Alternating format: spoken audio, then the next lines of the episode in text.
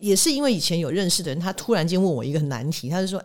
你学表演除了演戏以外，你还可以给别人的人生带来什么？突然间有一种被打脸的感觉、我要是有一天不演戏，我在这个世界上是废人啊！所以我才开始研发所谓的放眼生活学，从这个表演里面，因为简单的逻辑，每一个人都有自己的人生舞台，你在那个舞台上你是主角， OK， 那你要怎么为这个主角去打造你的人生的这一场精彩的戏、那它是跟表演有关的、而且每一个人都是非常好的演员，因为我们的人际关系有师生有同事有上对下有爸爸妈妈有亲戚关系，你在跟这些人互动的时候你的切换多快啊，你懂吗？你现在跟小孩子讲话说哎呀弟弟你好可爱哦，你转头看到你阿公你不会说啊公公你好可爱，不会，你马上切换。所以在生活当中每个人都是好演员啊，那我们就要把这个能量用在你工作啦，或者是你未来的规划啦谈判啦什么，这些它就可以被运用。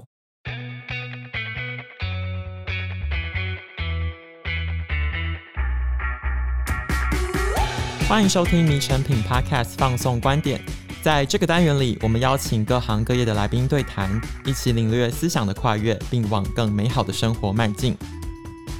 大家好，我是陈轩。讲到更美好的生活，我觉得阅读和表演是最不能或缺的两个元素。透过书本戏剧这个媒介，我们可以体验别人的人生，感受不同的人情。可是这一些感受在结束经历了之后，要如何转化成自己的生命，让自己可以过得更好呢？如果你曾经自我怀疑，或者是被别人怀疑说读书到底有什么用啊，看别人表演对自己的人生有什么帮助，那么今天这一集节目可以邀请你和我们一起来找寻答案。今天很开心可以邀请到两位热爱阅读也热爱表演的大师，郎祖筠老师和郎祖珉老师来到现场，和我们一起聊聊他们的表演人生。两位郎老师好。大家好，我是郎祖筠。大家好，我是郎祖珉。因为两位老师其实呢都是在剧团工作了很久，两位老师分别是春和剧团的团长和执行长。对，因为我知道春和自己有做 podcast， 也许等一下可以跟大家聊一聊。既然我们从春和剧团开始分享哦，一开始我想要问一问老师的是，其实春和剧团呢是以喜剧作为一个发展核心，一开始怎么会想要选择这样子的定位呢？当然第一个喜剧是我的强项啊，再来呢人生过得越来越久，你会觉得说其实人生是一场喜剧，有的人会说是悲剧，但是一样悲喜交加之间，它其实是一直都在串联或者是切换。我们就说葬礼好了，我自己经历过，像我父亲过世我非常悲痛，可是在那个葬礼的那个整个过程里面，因为我母亲是佛教，所以她是用佛教的仪式，我侄子那时候年纪还小，可他胖乎乎的，那个仪式里面就是要一直要跪起来跪起来跪起来，他的屁股就在我父亲的头的位置，因为我父亲那天要入殓，所以他就摆在那里。我本来很伤心，就我侄子那个屁股啊，就在他那个爷爷的脑袋那边这样滚来滚去，我突然间就笑出来了。可是你知道，那是一个多么悲伤的状态，可是就是因为他没有不敬，可是那个形式上让我看到，我心想说天哪，我爸如果看到一定会笑死，他孙子那个屁股在那波浪鼓的滚。所以你看他其实是悲喜交集的状态，但我的悲伤并没有因此而被消除，可是我被那一个画面我逗笑了。再加上说因为进剧场现代人压力这么大、你要让他去欣赏一个艺术作品，然后尤其是进剧场他是要看戏的，你一开始告诉他大悲剧，真的没有人想要承受这种事情，那我反而是用一个喜剧来包装他。就是人生里面有很多我们意想不到的，而且大家对喜剧常有误会，就觉得说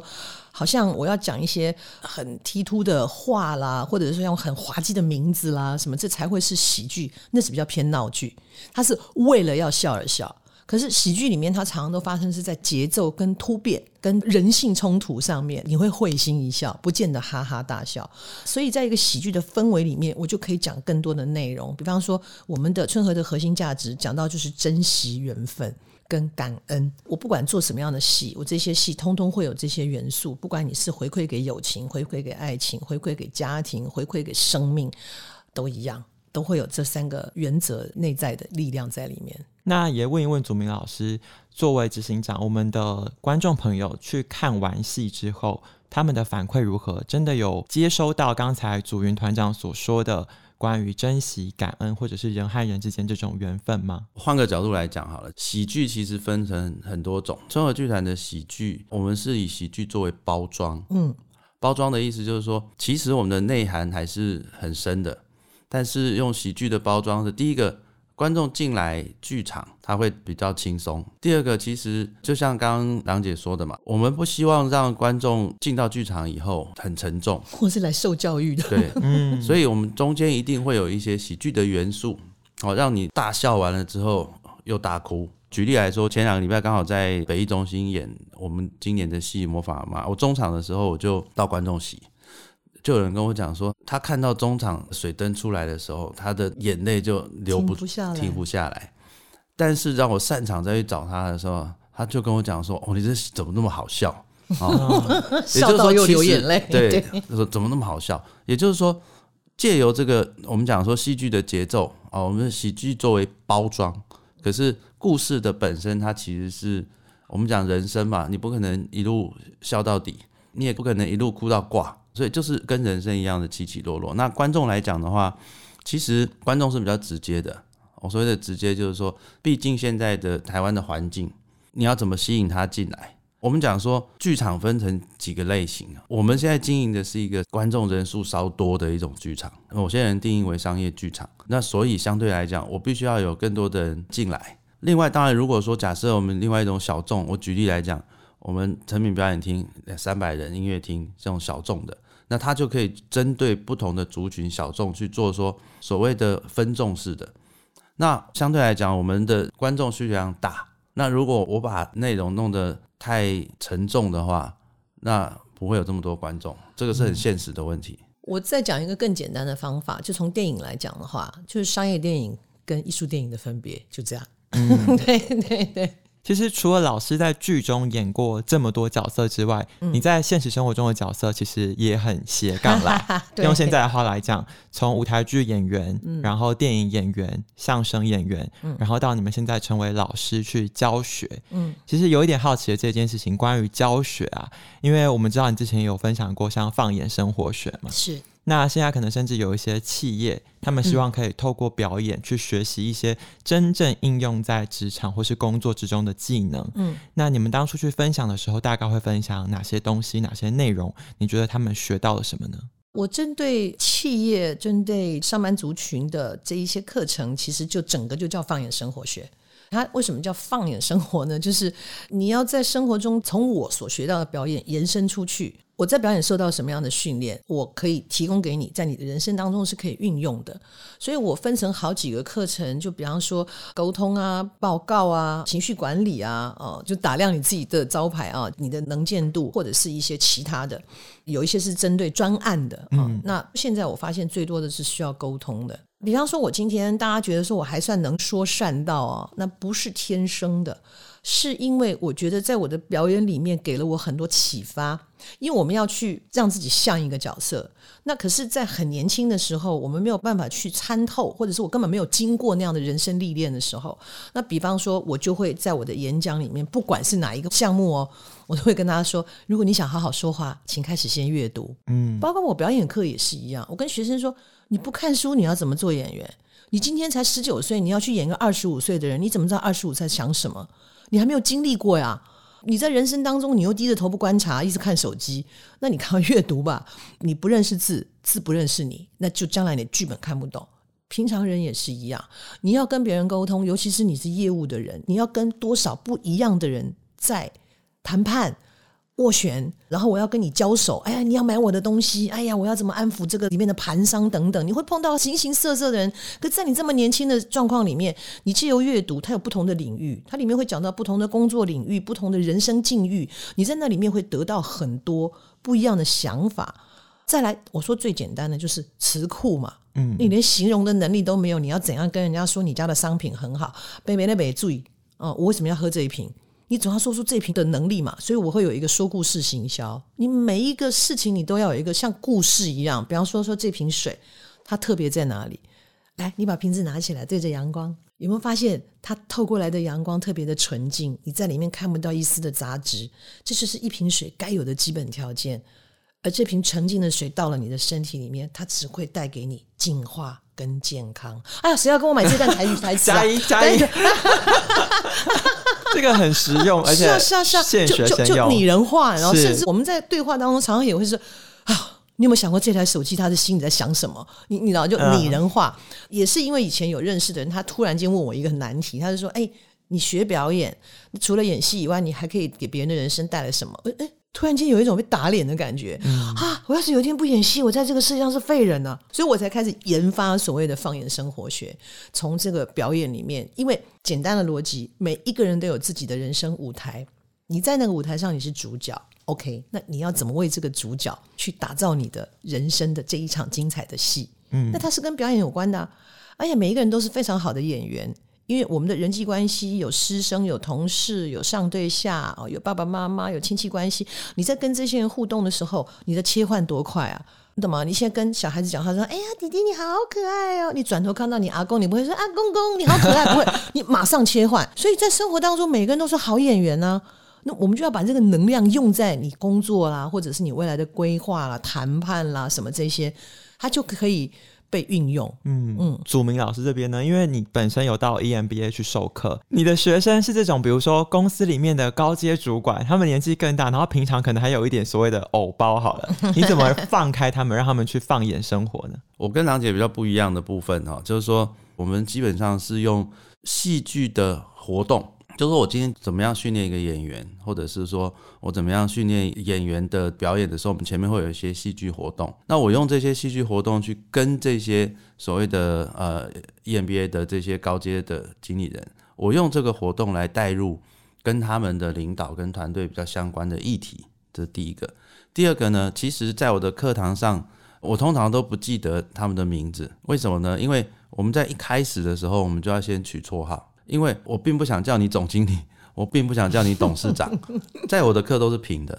也就是说今天我们的课堂上，今天如果来修我的课的时候，以后看到你我也是叫你大熊，我以后看到你我也是叫你野狼、或者是 各式各样的，还有人叫高赛的，我每次看到他就自己取名叫高赛，我就说我每次看到他就高赛、他也还有点不好意思，他也不会，他也就觉得说这是他在这个课堂上面的一个独特的一个称号，他解放，他的解放。对，但是这些戏剧活动是透过跟吴敬吉老师、跟我们政大的教授、人资的教授，我们一起去研发的这一套。所以跟郎姐从表演出发，她是以个人为主的一个修炼，那我们比较是以团队为主的一个修炼，这是第一个。第二个是，其实我们在这些高阶主管也好，他们都有一些生命的历程。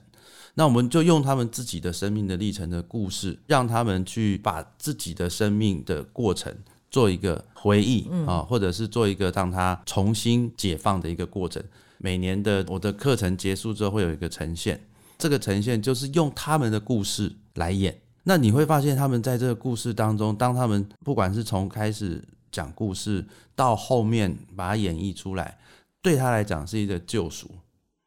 所以我们看到每年的我的课程结束的呈现都很蛮感人的，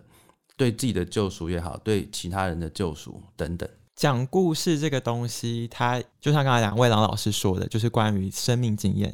但是有时候这些生命经验呢，其实是超出常人理解的。这一题我要问的是说，郎姐接下来在主持这个鬼哭狼嚎啊，OK，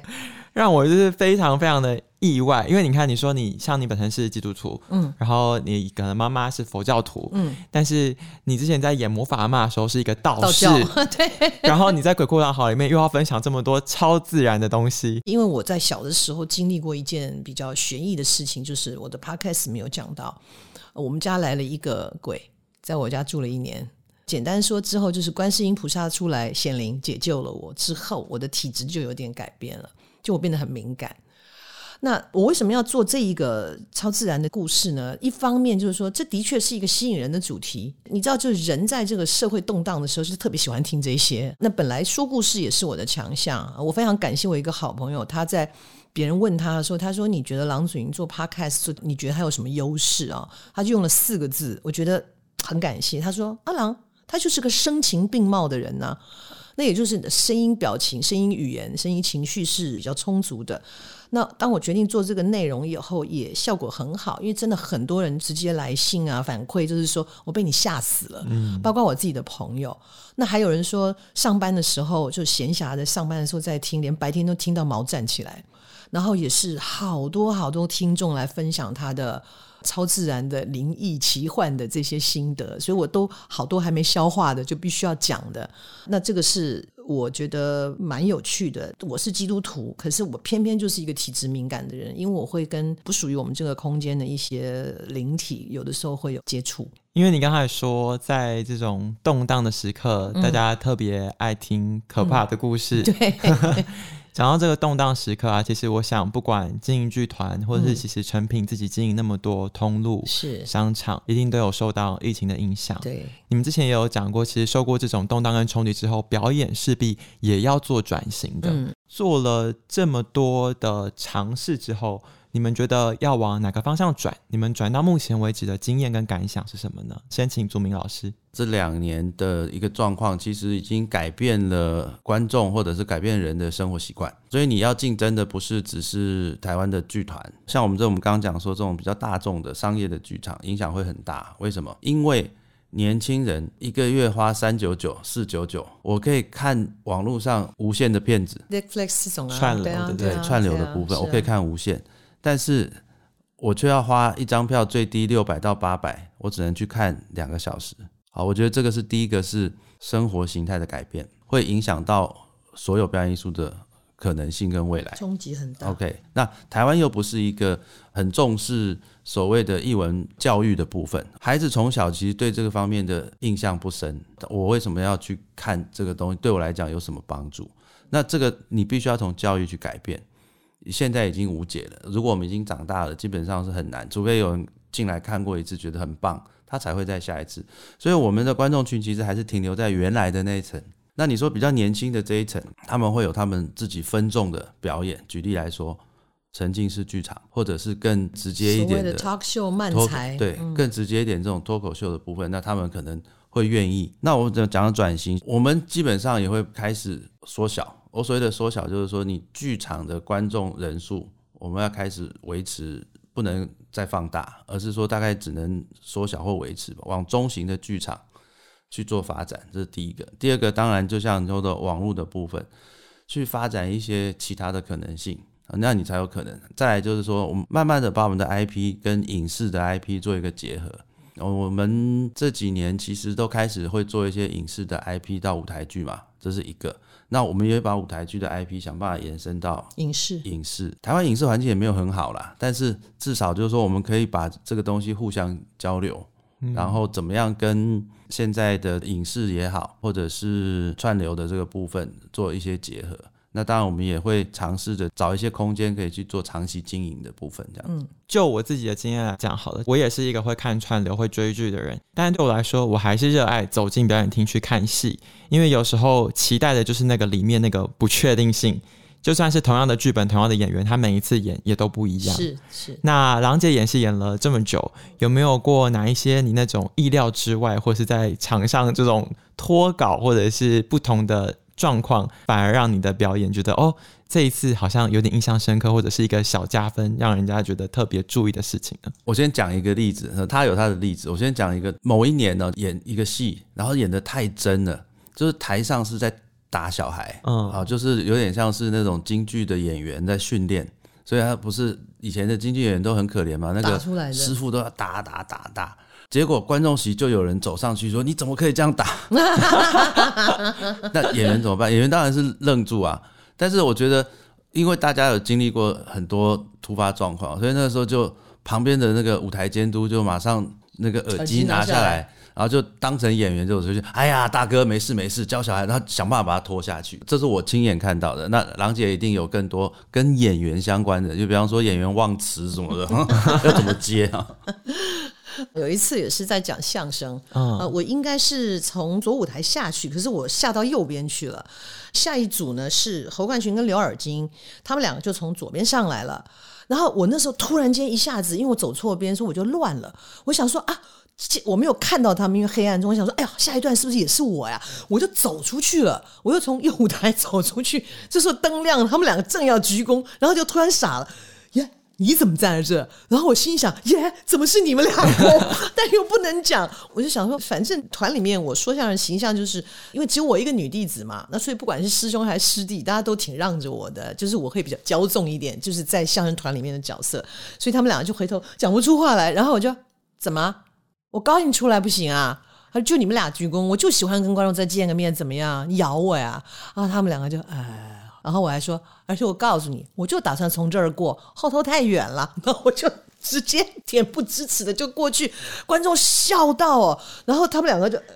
就看着我走过去以后的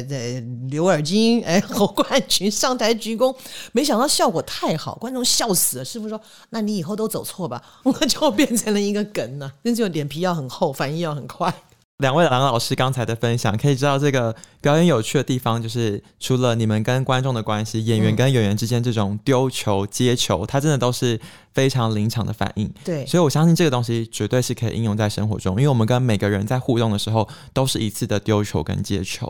那我觉得刚才郎老师已经分享了一些职场上的比如说沟通啊报告这些，我觉得还算好理解，但有一些东西比较敏感比较私密比较难碰触的是我们和自己家人之间的关系的时候，这个球的丢和接我觉得又是另一门学问。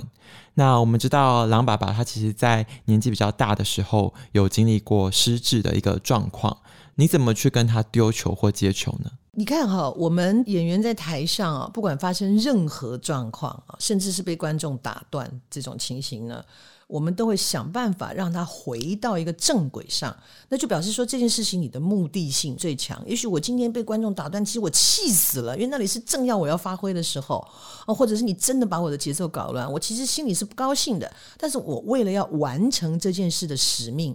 我把目标放在最大，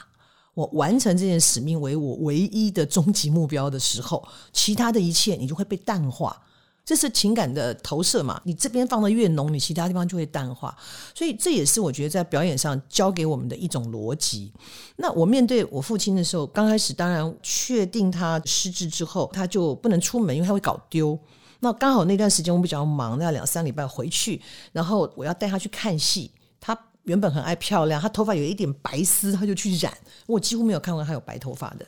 可是那次呢他白的长出来他就剪短没有再染，他整头白发，我整个完全崩溃。我载他，我坐在后座，我先生开车，我那时候心里就庆幸还好我把耳背，他不知道我在后面哭得很伤心，因为在那一瞬间我才好像被打醒，就是说原来爸爸真的老了，原来爸爸真的变弱了。接下来就是我在想说我要怎么面对，那于是乎在我不知道我父亲还有多长的这个生命岁月里面，我不希望这件事成为我们彼此的压力，因为你说他不懂，你说他失智，可是你的情绪波动其实他是会感觉到的，他其实会敏感的，他只是某一部分生病了。那所以我既然这个目的定了，我要跟他好好相处，而且我不希望他在临走前把我忘了，这是我最害怕的事情，那这是最重要的目的，所以我就好好相处。那这样当然加上因为我们学表演嘛，所以我们容易转换，就会想办法跟他相处。像比方说怕他忘记，我是跟他玩游戏啊，我就在字条上写说这谁啊，他就就是这我朋友，我说好人坏人，好人这个呢这是谁，他表情就出来，好人坏人坏人，我就会跟他玩这种游戏，或者是说会骗他吃饭啊，因为他现实记忆很短嘛，然后我不吃了，没有味道，糖尿病嘛，不吃了，我说那你看我面再吃一口，他就好看你面子，毕竟是女儿嘛，他吃了一口，那过一会儿他又忘了，回头你刚答应我要再吃一口，再来一口，我刚答应你了，答应我了，再来一口，再过一会儿，就这样3片4片他饭就吃完了。那我弟弟跟我的弟媳妇，我是特别特别的感谢他们，因为毕竟我跟父亲没有住在一起，他们跟父亲的相处的时间是很多。我们弟弟一样有碰到困扰啊，因为有一段时间我爸爸因为药的调配的关系，他特别昏，所以他就不太记得这1年多呢他跟孙子相处的，等到他那个药调了以后，他人变清醒多了的时候，他在看到他孙子就我弟的儿子的时候，他说呀这是大的，小的在哪里因为小孩长大了，对，他就不记得那曾经的，他就觉得有一个小的，他就一直跟他追问啊，那小的你怎么藏起来呢，小的不见了，就一个，那个长大的过程他忘了。对，所以他们两个人其实承受更多的这些情绪或是这种不可预料的状态，那我就是负责老来子啊，才艺于亲一下，对对对对，就逗他呀、啊，跟他玩啊，然后解决他情绪的问题啊，对啊。他有时候会执念，就是他会觉得这件事情就发生了，我就是在关切，甚至有一次他急到要自己拔那个洗肾的管子，把我们吓坏了，因为他是脑部的伤害嘛，所以他出现了一些画面是他突然间跑出来的，他的好朋友受伤了流血，他要去救他，然后为这个事情纠结了3天。对啊，他有半夜跑出去啊，他出去的理由也很好笑，因为我们电梯有管制啊，所以他碰到人刚好半夜有人进来的时候问他要去几楼，他说他要去5楼7棚、啊、对, 对，要5楼7棚。我说他以为在台式，对，他说露营啦，你快让我进去啊，我要开单子啊。那小姐吓死了，他可能还想要去找张小燕，对不对？对对对对对对，他会想要找小燕。他有一次也是在医院，那是在医院的时候，我说你要去哪里，他说我要去3楼。要去3楼干嘛？找小燕姐。对，找小燕。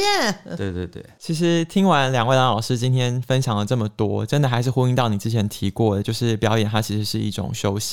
在今天节目最后，其实有一句话想要送给听众朋友，是之前在郎姐的戏里面看到，就是我们一直以为城市里面没有星星，但其实到头来是我们自己没有抬头。那希望大家可以去抬头看星星，走进剧场看表演。那听完了今天两位郎老师的分享，大家是不是还觉得意犹未尽呢？甚至有很多问题想要亲自问问他们。好消息来咯，这个礼拜五12月2号，在松烟诚品的周末夜，两位郎老师将会亲临现场，和大家分享更多他们在表演路上的酸甜苦辣。如果你对这一集节目有任何问题或建议，欢迎透过 Apple Podcast 的评论和留言告诉我们，也期待周五和大家在松烟相见咯。谢谢两位郎老师，我们再见，拜拜。拜拜，谢谢。拜拜。